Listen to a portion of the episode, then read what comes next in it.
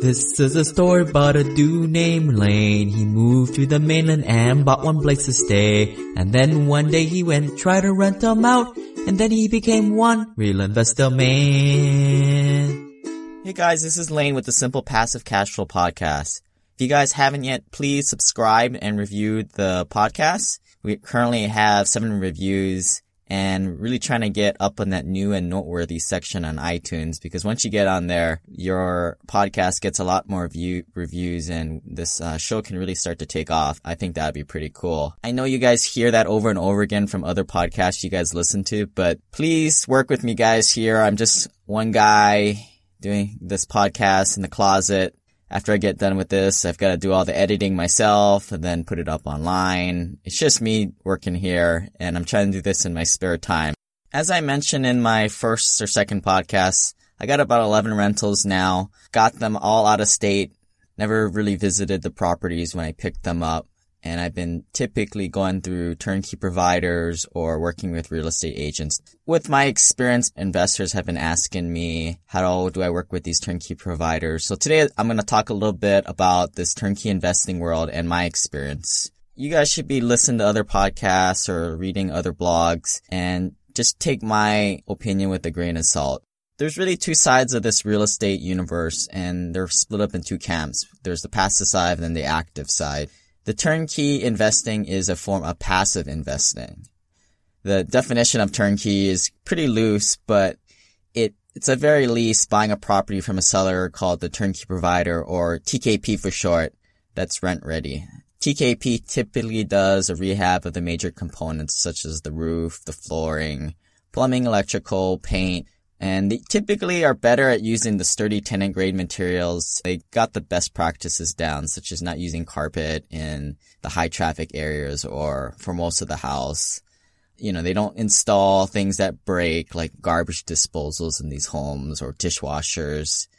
And you'll see a lot of this laminate flooring that look great and it's durable. The good thing about working these turnkey providers is that they purchase these materials in bulk. And the theory is that you can partake in a lot of their discounts going with these turnkey companies. And what these TKPs do is they pick up properties from wholesalers or other distress methods like auction buying or all the ways under the sun that you can pick up properties. They typically have these people either in-house or they'll just get properties from the local wholesaler. Also, the TKP may also have a property management in-house to manage after the sale of the property. So you can see how the TKP could be making money a multitude of ways. First, the buying, the rehabbing, and then on the back end with the property management. The turnkey provider may fill the property with a tenant prior to closing the sale, but you know, this kind of varies between markets and providers there's really no set product or set of services that these guys offer. It's always just best to work with each turnkey provider and just be really clear on what the scope of services are and your expectations.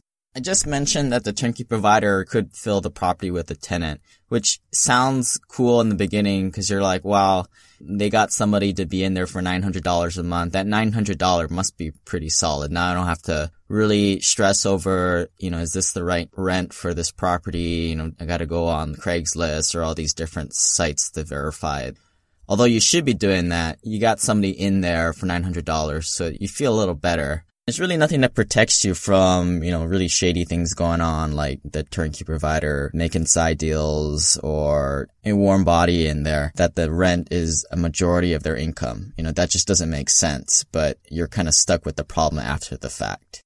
I think most experienced turnkey buyers like the fact that, you know, the TKP is one entity and they're vertically integrated me personally, I kind of feel like vertically integrated is kind of this new buzzword going around. And, you know, if they do everything, I really can't see how they can be a rock star at any one thing. You know, I'd rather get the best rehabber out there and get the best property management and then get those two teams working for me. Since I'm not at these markets physically, I always like to have as many set of eyes out there and to have all my set of eyes under that one turnkey provider company. It's just a situation where you're going to have a lot of conflicts of interest. You know, if I buy a property that gets rehabbed by the, the provider side And then we go to the management side and I'm going to ask the management side, you know, hey, we're having a lot of problems here. Is just the rehab just done bad? Of course, with that being under one parent company, they're going to start to cover each other up. And then they'll just blame the tenant. So now that you know what turnkey providers are and you're pretty cool with the fact that they pretty much do everything for you. Next is, well, where the heck do I find these guys? This is how it goes in every market out there, and there's probably about eight to a dozen of them that you want to be in, you know, such as Birmingham, Memphis, Atlanta, Indy. Uh, another one is Kansas City and Chicago, just to name a few. So in every one of these markets, just say Birmingham, there's typically two TKPs to work with that are pretty good outfits. That third, fourth, or fifth TKP that you'll see coming up on BiggerPockets or emailing people out of the blue. It just seems like that third person in the game is always being indicted for some kind of FBI thing. And they just kind of screw investors like us who are not flying to the properties and checking these things out from an outsiders' perspective, it gets a little tricky because you don't even know who the good people are. Now, this is probably the hardest part of this whole process, trying to figure out who are the real people to work with and who are the fly-by-night operators. I've got a series of good ways about going about doing this. You know, you can go on the forums, you can talk to other investors. Really, you just need to find those disinterested parties that aren't getting a commission or aren't the actual turnkey providers themselves talking to other investors and just start cross-referencing providers. You know, I've talked to prop- calling the property management in the town and figuring out who are the good property management. And then from there, just saying, well, who are the players out here that are doing these rehabs and doing the good job out there? Because these markets are pretty small and, you know, the people who are doing good work usually rise up to the top. There are other ninja tactics that I've done in the past, such as call schools or Holiday Inns saying that I'm, uh, you know, coming in for the weekend and looking for a home. I don't typically recommend doing that stuff like that because it's kind of lying, but I'm just giving you some examples of some ideas and, you know, be creative yourself. Try and do whatever you can from abroad to vet these people. So out of this pain point of figuring out who are the good people to work with, a middleman layer called the marketer group has arisen. So these are the guys who do not live in the local markets, typically in California, just because that's where all the money is. They do a good job at finding who the good sellers are. The problem is that these guys aren't working for free and they are marking up the properties, whether you know it or not. You can find these marketers on meetups, podcasts, webinars. They troll the BiggerPockets forum overall, this system works pretty well. The turnkey provider, who's typically a small company, who's good at the rehabs and, you know, the boots on the ground work, are able to focus on what they do best. And the marketers are able to find the people who want to buy the inventory and sell it. Buying from the marketer is one option. The second option is buying directly from the turnkey provider themselves. In theory, you're getting the best price because you're cutting out the middleman some of these turnkey providers are very reputable. They have a long list of customers lining up around the block and they can command the top price. Oftentimes this is higher than the appraised value. Pair this with marketers bringing the lazy money in form of inexperienced investors. This really turns into a macro seller's market.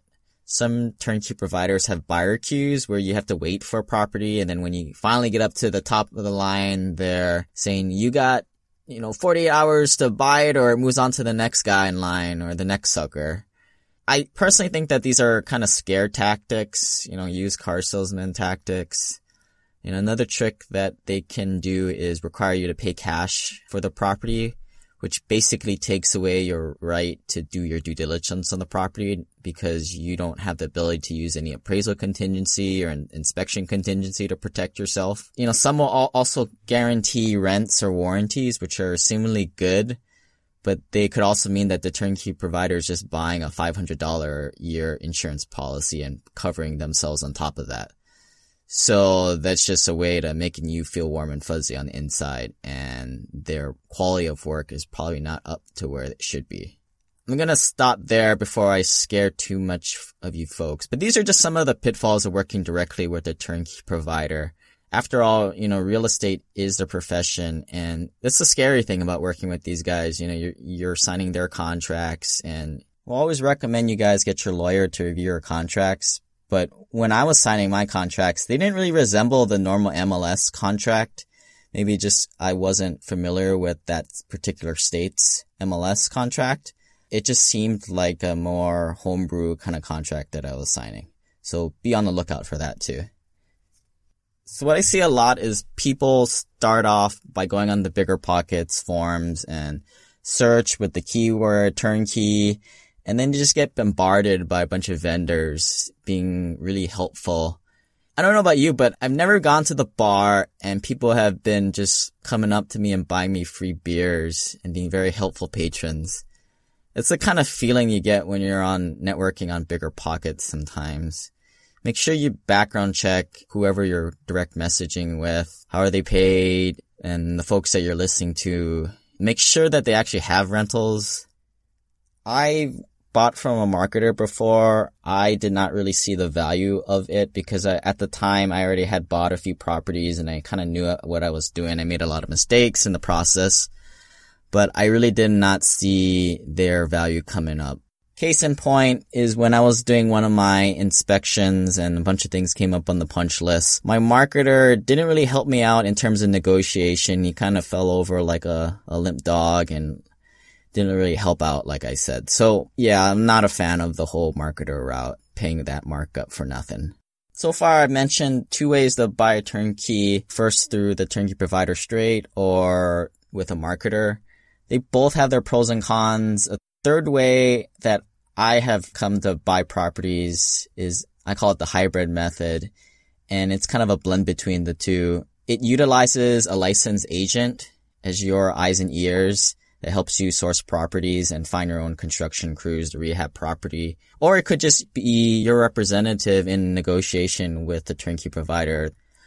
I have mixed opinions about this because in some markets, I found good agents that are pretty much do everything for me. They interview tenants, they verify rent rolls. They really go above and beyond what a typical agent knows about rentals. And in other places, you know, the agent really ignorant of what components make a good rental in terms of good floor plans, sturdy tenant grade materials, no carpet, no garbage disposals, laminate flooring, etc. So it's a little bit of more of a risk reward. That agent is getting you distressed properties, but if it works for a good rental is another question. What has worked for me is not going with a marker, as I said, due to the absurd markup, but using a combination of off-market agents that have a fiduciary responsibility. And there's been a couple of times where I started a purchase and sale contract. We got through the first week of due diligence and he just flat out told me that I should run away from that property just because there's a couple of blighted properties across the street. You are working directly with the turnkey provider. I don't think that they would tell you that kind of stuff. For the more experienced buyer, I would say it's probably safe to work with a turnkey provider after you know what you're doing. I don't claim to be smarter than everybody else, but in my first three to five properties, I probably paid about three to seven thousand dollars above what I should have, or you know, I would have paid the same price, but I just missed out on three to five thousand dollars of fixes that should have been done if I was more experienced and I knew how to handle the whole diligence and negotiations. So the question that comes up is why the heck doesn't the turnkey provider just hold on to the property for themselves? Why are they selling it to folks like us? As stated earlier, the turnkey provider does what they do well. They have the teams and market knowledge to do this efficiently, and they could hold on to the property, but they have chosen to make profits on the volume business. Since they make their money on managing their multiple crews, essentially they're running a business. If you find a good TKP, hopefully you'll partake in some of their efficiencies. But don't be entitled because you're not really doing any work. And frankly, you don't really deserve to get huge equity gains right off the bat. Another question is which class property value range would be best to put on my buying list? This is kind of ultimately up to you and your investing strategy and criteria for me to tell you what is the best is kind of irresponsible of me and against what I believe, which is that you should always think for yourself and you should understand the macro and not just the micro concepts at play here. with that disclaimer out of the way, I personally went for properties that were in the B to B plus range that rented for at least a thousand dollars a month and had at least a three bedroom, two bath. Here's some random thoughts about things to think about when you're making your grandmaster strategy. First, although at first you're trying to make these properties have cash flow and you want to hold on to them forever, you probably want to think about at some point you're going to trade in these properties to get a bigger property. To say that you're, you know, you're making cash flow is a fallacy. You need to always be looking at your numbers and what is the bottom of the spreadsheet telling you and compare the two situations. If you were to stay in the current investment or property or if you were to trade up, how does the return on your investment? You need to always be optimizing your return, assuming that it warrants the transaction costs, which is a big part of this. Second, if I was using Fannie Mae loans, which are those sweet government subsidized 30 year fixed loans, at the time of this recording, June 2016, one person can have up to 10 loans in their name. So one spouse can have 10 and the other spouse can have 10. Just got to put them separately. One typical plan would be to get one or two homes and sail off into the sunset but your plan might change and you want to plan for the if in life. To acquire a conventional Fannie Freddie non-owner occupied property requires 20 to 25% down payment. Also consider lending costs, which typically I would estimate it at $5,000 plus or minus $1,000. Part of these lender loans are fixed based on the percentage of the total loan. For example, you know, they'll charge you like 1% for origination costs. Other Parts of the loan are fixed, such as inspection costs, credit reports, appraisal fees. These fees will be the same whether you purchase a $40,000 property or a $140,000 property. So it makes sense to go after the bigger property to limit your fees and small costs. Third, when buying $50,000 properties that rent for $800, you're like, hey, that's, you know, an awesome rent to value ratio of 1.6 or higher. But I would suggest reading the article or going back to the podcast on the RV ratio. There's a graph in there that you probably want to digest. The skinny is the rent to value ratio isn't everything and it's really how much money that you get into your pocket after all expenses and after all the headaches. Four, Remember that the goal is to maximize the profit, which is the rent minus expenses. Folks get wrapped around all these metrics, but do not forget the goal. Number five. This was totally my strategy when I was starting off. I went for the higher price properties. Not the A properties where there's no cash flow, but the ones that rented for about 1100 that I could get for about $100,000. I would say these about B plus B properties. And again, don't take the seller's definition. My strategy was to find a low hassle property that had better tenants and properties that I could easily liquidate because they were close to the median home price. There's a bit of contradiction here because yes, they were safer in terms of tenant quality and exit strategy, but the cash flow buffer was less, so I had the less ability to lower rents in a market downturn. Now that I have a stronger base in terms of teams, money, and knowledge, I have a little bit more risk tolerance these days, so I try to go a little bit lower to the C class properties. We have a listener question here, and that's, I'm selling my home for $600,000 and I want to invest out of state for cash flow for about $200 a month each door. Before you do anything, just don't jump in it thinking that you're just exchanging money for cash flow. I think your $200 assumption is in line here. There is a bit of a difference in buying $60,000 properties or $120,000 properties, as I mentioned. Either way, I think you would be beating the averages of the stock market. And that's why this real estate thing is so cool because even if you overpay for these turnkey properties, you're probably going to beat your buddy in the stock market. This is how it's going to work if you're going to choose to sell and do a 1031 exchange. So first you're going to sell your home for $600,000, take a 10% commission haircut. So you're going to be left with 540,000. So this is how much you're going to have to acquire the after tax penalties. So if you're going to look to get $90,000 properties, you're going to need to pick up six of them doing the math, your cash in your 1031 will be 540,000 minus the remaining mortgage. And that's the amount of cash you can bring out of pocket to make up shortcomings. I would check out this article on 1031 exchanges that I have in my blog and we'll cover it in a future podcast, but it's a little bit more of an advanced topic that you do once you have properties that have quite a bit of equity and to transfer the taxes going forward. Another question I got asked is other than turnkey properties, what other passive investing options are there, such as REITs and crowdfunding? And are these viable options? So passive turnkey investing is a slow way to build long-term wealth. My track record in the macro sense is, you know, I typically down 30 grand for control of a hundred thousand dollar property that rents for a tad over a thousand dollars a month. So from that $30,000 down, I pretty much create 200 to $300 a month in cash flow or $3,000 a year per property if those are your home, plotting the day when you're going to leave your job and take over the world, 10 homes would get you about $60,000 in passive income a year, tax free. I'm not a fan of these REITs or crowdfunding deals because typically the operator is getting most of the profits off the top. Ideally, if you have the ability to, you want to be able to control and be the operator of your investment. If the numbers make sense. REITs and crowdfunding deals are just like stock and mutual funds. You don't own the hard asset. You could, but typically don't. And you're at the mercy of the operator to run it like a business and not take business trips to Las Vegas convention as a business expense or do other silly things. Moreover, most of the time you also miss out on tax benefits such as the depreciation that you can on your own rental properties.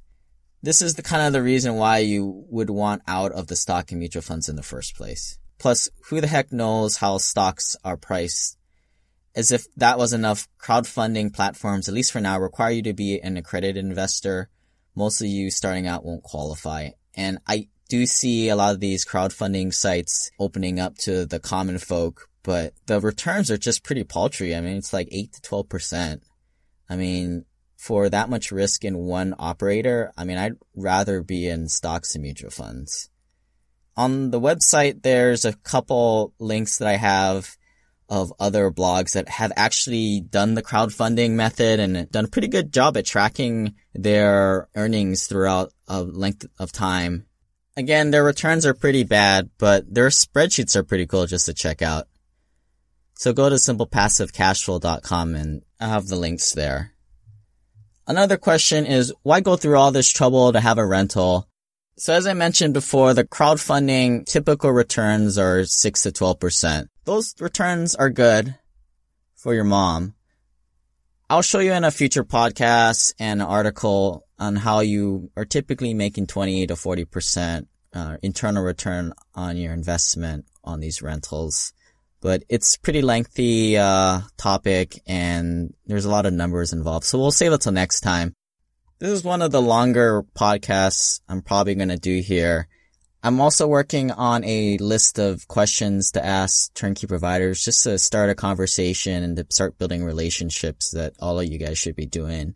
If you guys want that spreadsheet, please shoot me an email and review the show on iTunes. I'd really appreciate it. And we'll see you guys next time. Bye. This website offers very general information concerning real estate for investment purposes. Every investor situation is unique. Always seek the services of licensed third-party appraisers and inspectors to verify the value and condition of any property you intend to purchase. Use the services of professional title and escrow companies and licensed tax, investment, and or legal advisor before relying on any information contained herein. Information is not guaranteed as in every investment there is risk. The content found here is just my opinion and things change and I reserve the right to change my mind.